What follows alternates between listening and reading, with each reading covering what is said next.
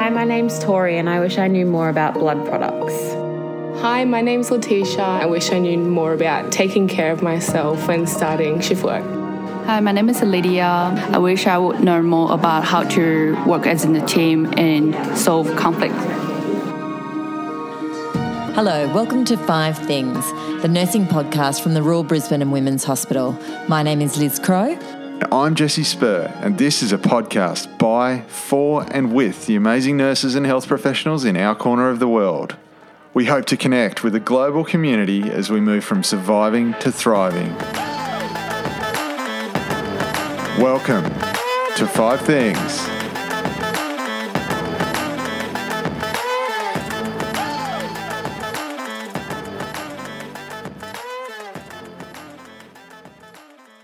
My name's Tiana, and I don't tend to start New Year's resolutions because I find I lose motivation by the middle of January. Hi, I'm Dan. I haven't got a New Year's resolution because they never work. Hi, my name's Leanne. I'm with the emergency doctors. Um, I do have a New Year's resolution, but unfortunately, I've temporarily forgotten it. But I'll get to it. Hello, my name is Liz Crow, And I'm Jesse Spurr. and welcome to another episode of Five Things Nursing, which is actually our last one for 2022. We thought going into the new year, we might actually do a little bit of a special episode looking at resolutions and goals. So, what we're going to do is draw on a well known goal setting framework called the SMART principles specific, measurable, achievable, relevant, and time based to help us when we're setting goals that actually might stick. A lot of the time, we don't think of resolutions as goals, and they can be something that we feel like we should do, maybe, or we've been meaning to get around to for a while. And there's that moment of kind of re- being re enthused by the change of the year, that date ticking over. And we think we're going to jump into it, and then it just fizzles out. So, we're going to have a look at how we can make these things a bit stickier by using a bit of a framework when we're setting goals.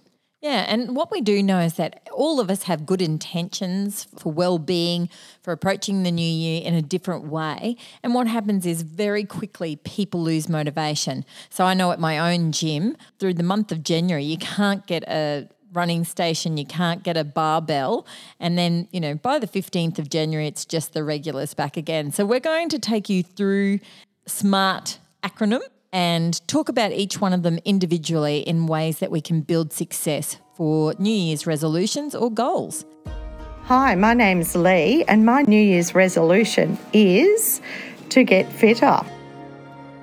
So, all right, so we're going to start with our number one, which is be specific and clear. Now, the reason why this is really important with New Year's resolutions is that someone might say, look, for 2023, I really want to study. If you don't have a more specific or clear goal than that, it's very hard to put it into action. So, if you're interested in getting fitter, if you're interested in studying or having more contact with your family or friends, you want to be very specific about what is it specifically you want to achieve fitness wise, how, how you might have a plan around that.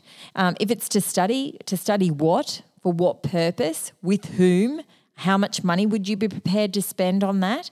All of these things help bring into um, mind a real clarity around what it is that you actually want to achieve. And then that helps you build a plan or of intervention on how to get there. So, it's kind of thinking about what does success look or feel like Yeah, and I guess it's it's also um, really making you target what it is that you want to do.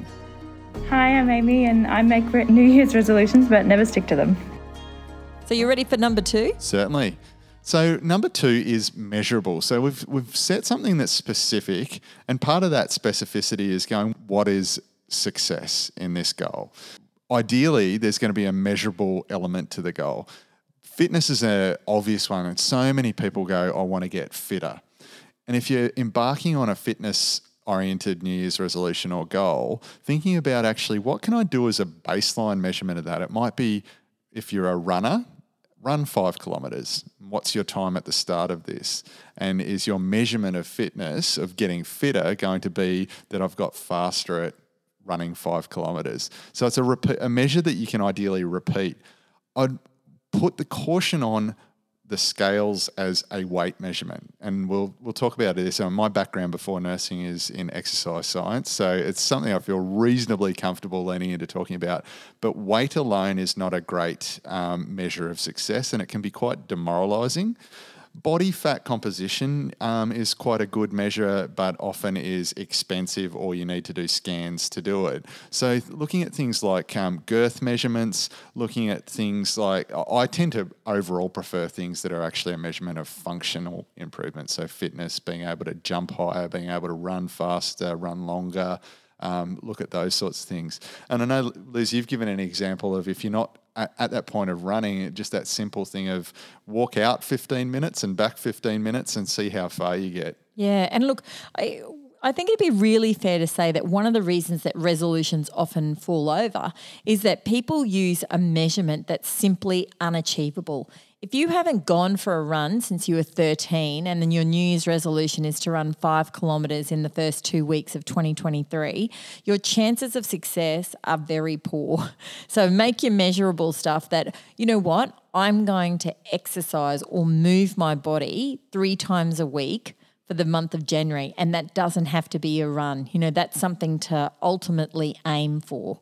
Yeah. And before we go into achievable a little bit deeper, now, which is our point three, I think the other example of measurement there is beyond just the fact that it motivates you to achieve a goal, it's that it can actually hold more accountable to that goal and be more aware and mindful of your your existing habits and your new habits as they form. The example I draw on there is there's some good evidence that you'll actually more likely eat 25% more if you don't measure your calories. So you'll underestimate your calorie intake by 25%. So that's another example of why measurement's really important and it also brings mindfulness to your eating patterns and what you're putting into your body. Hey, I'm Jacob. Uh, I don't really believe in New Year's resolutions. I find any of the ones I've tried to set before, I just can't follow through with them and I find I'm lapsing quite early. So A is for achievable, and we thought we'd also add accountable.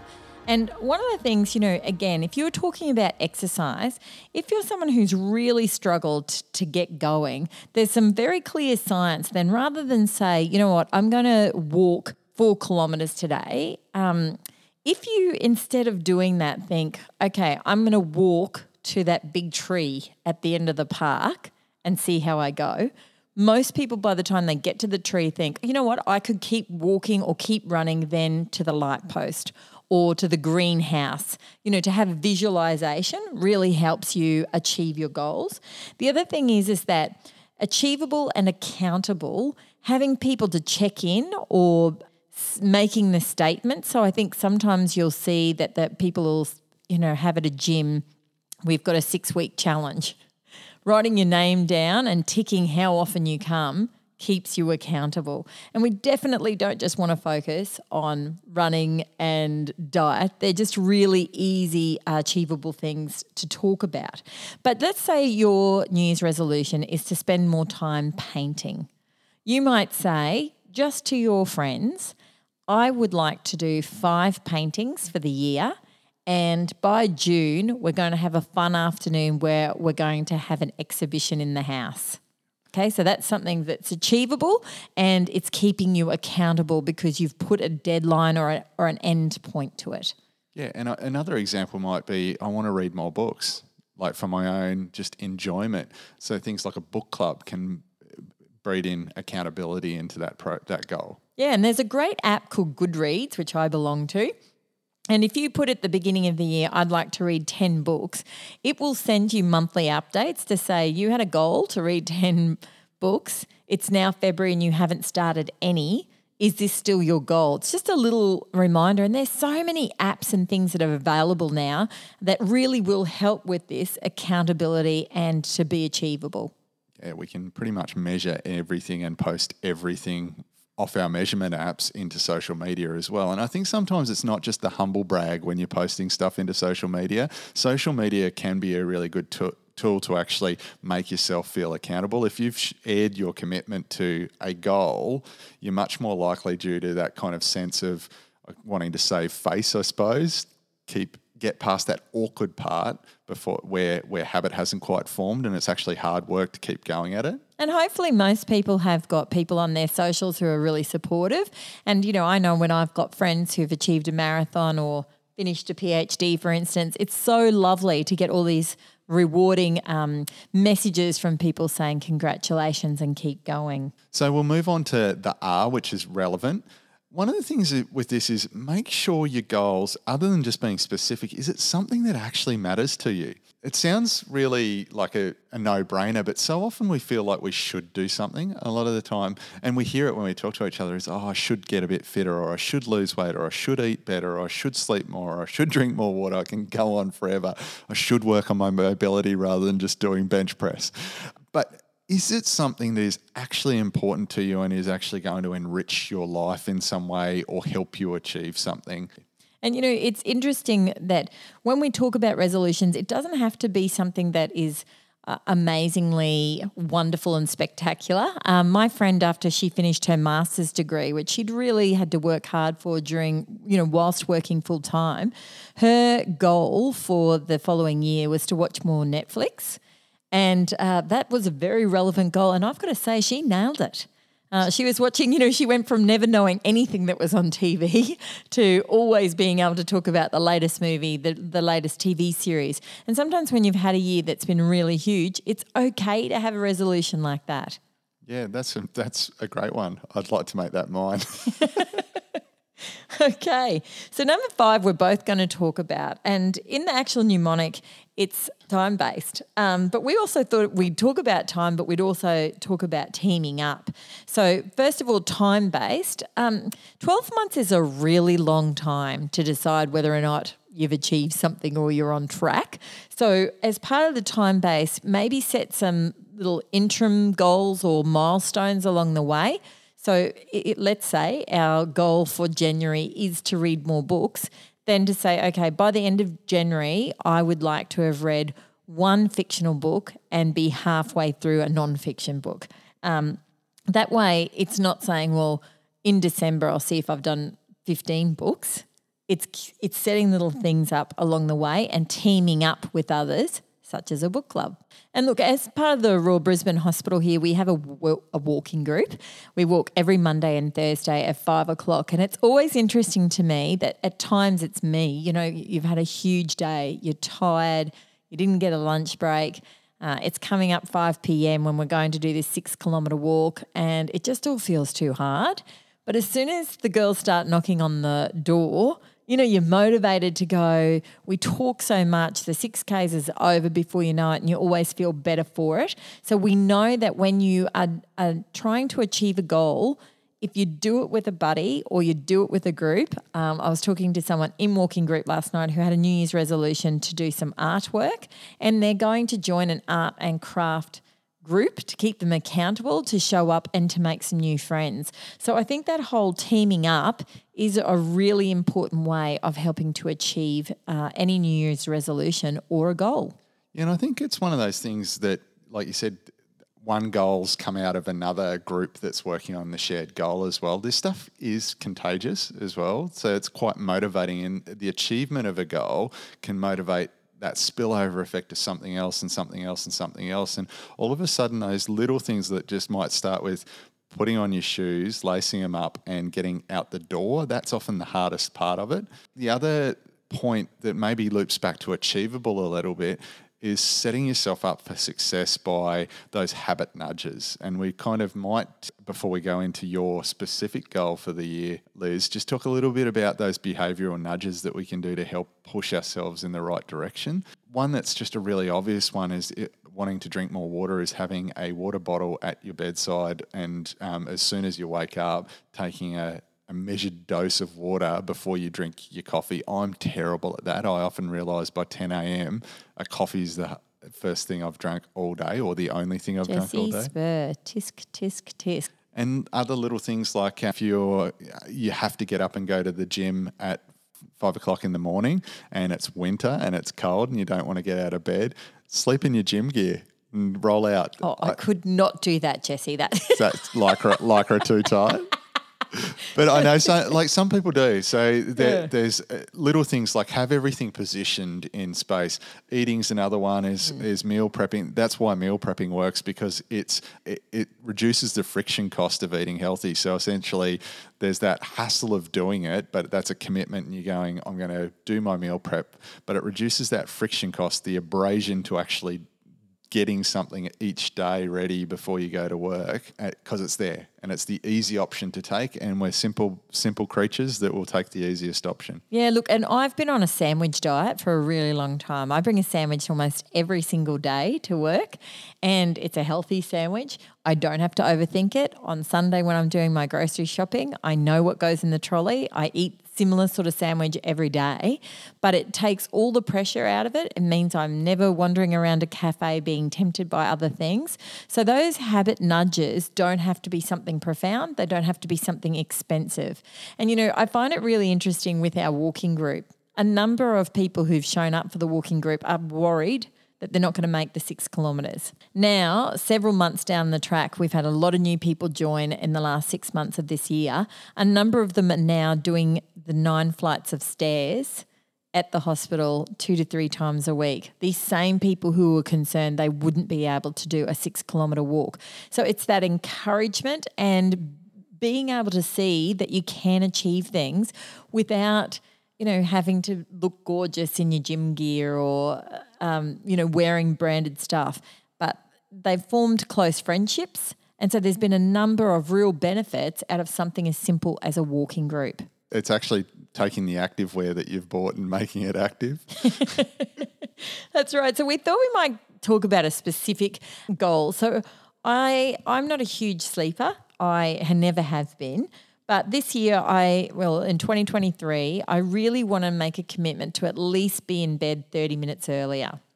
And so taking this, you know, smart acronym, so the specific thing is rather than say I just want to get more sleep, I'm very clear that I want to get at least 30 minutes extra sleep a night and that I want to be in bed by at least quarter to 11 every night. So I, I know that. I'm very clear about it.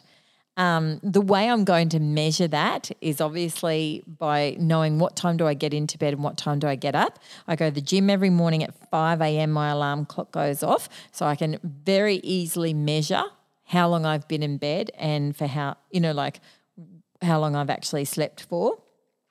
The accountable and the achievable, I think it is achievable, but one of the ways I'm doing that and creating that habit habit nudge is that I'm setting an alarm at 10:30 to prompt me to go to bed. Because sometimes I'm sure lots of people do this. You know, 10:30 comes, I think about it being time to go to bed, but I put on an extra load of washing or I start packing the dishwasher or unpacking the dishwasher. Before I know it, it's getting later and later. So being able to do things that are really achievable and accountable. My book club people are going to help me stay on track because I, I want to be in bed earlier to read. And also, my partner Nick has made that same commitment with me. So that's going to make it easier to do. Hi, I'm Kelly. I'm not the ED staff, and my biggest year resolution is passing my OSCE exam next year. R is is it relevant? Um, so I've survived off not much sleep for a really long time, but I don't think it's good for my health. Everyone keeps telling me it's terrible for my health. you tell everyone else that it's bad for their health I do. And so I think it's something that would be good for me to role model and to just see if it makes a difference to my overall health and how I feel about the day. I'm a pretty energetic person, but I, yeah, let's see. Let's see what the benefits can be. Hi, I'm Sam. Um, I think when I think of New Year's resolutions, I think I've failed more than I've succeeded with. At the end of the year, um, you know, you've just had Christmas, and well, I'm in a pretty positive place to think about what I can change. The team is uh, time based and team up. And I guess, you know, checking in with myself by mid January, how often I've succeeded that. What are the barriers? What are the things that have prevented me from getting into bed? And what can I change around my sleep hygiene to, to get me in there on time?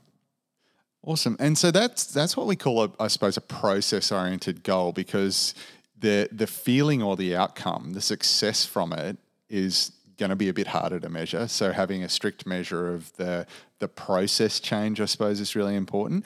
You could l- level up on that, I suppose, and look at some measure of your health that is reasonably related to sleep and looking at does that change? Have you thought about that at all?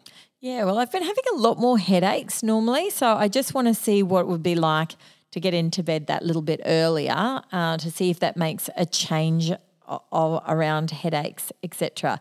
And I think, look, the worst comes to worst if I don't get to sleep, even if I'm in bed earlier. You know, I'm I'm reading. I'm only reading fiction.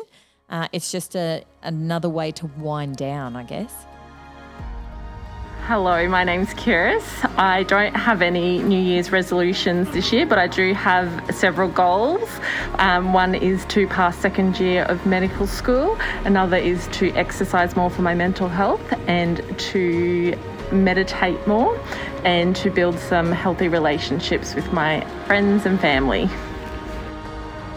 So that's our five things, and we'll just recap there. We've got our SMART principles mnemonic there for goal setting. So we've got specific, measurable, achievable slash accountable, relevant, and time based. So hopefully, for all of you guys who are just thinking you might make that resolution that you kind of felt like you should make, you'll change that and flip it on its head and set some goals instead. That sounds great. And to all our listeners, behalf of Jesse and myself, um, thanks very much for joining us on Five Things Nursing. Please engage with us um, either on email or on, amongst our social media. And we hope to have you listening along for the rest of the year. The Royal Brisbane and Women's Hospital Five Things Nursing podcast acknowledges the Turrbal and Yagara as the First Nations owners of the lands we now tread. We pay respect to their elders, laws, customs, and creation spirits. We recognise that these lands have always been places of healing, teaching, and learning. We also wish to acknowledge the First Nations people of the lands of our global community and encourage our listeners to seek out, listen, and learn from the knowledge held in your shared space. As well as all major podcast outlets, you can find us at fivethingsnursing.podbean.com. Please also subscribe and give us a rating on your listening platform of choice. This helps others find the podcast. And finally, if you'd like to connect with Liz or myself on Twitter, we can be found at LizCrow2. And for me, it's inject underscore orange. We would absolutely love to hear your thoughts, ideas, or feedback. Thanks for listening to Five Things